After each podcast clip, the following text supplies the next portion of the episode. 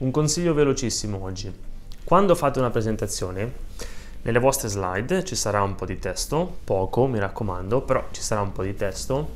Scrivete grande, anzi grandissimo, più grande possibile.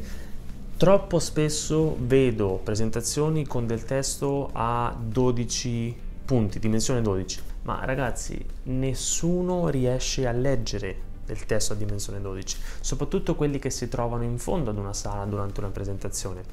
Quindi non è che se voi riuscite a leggere le vostre slide dal vostro computer, allora tutti ci riescono. Non è così. Quindi la regola è semplice, mai utilizzare font a dimensione 12. E allora qual è la dimensione giusta? Dipende, non c'è secondo me un numero che vale per tutte le situazioni, dipende sempre dal contesto, ma se volete una linea guida, uno spunto utile lo dà Guy Kawasaki con la sua famosa regola del 10-20-30.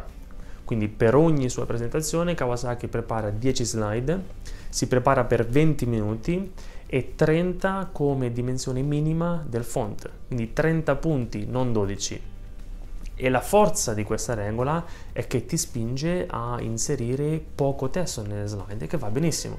Con poco testo scritto grande, innanzitutto permettete al vostro pubblico di leggere quello che avete scritto, che comunque è un buon punto di partenza.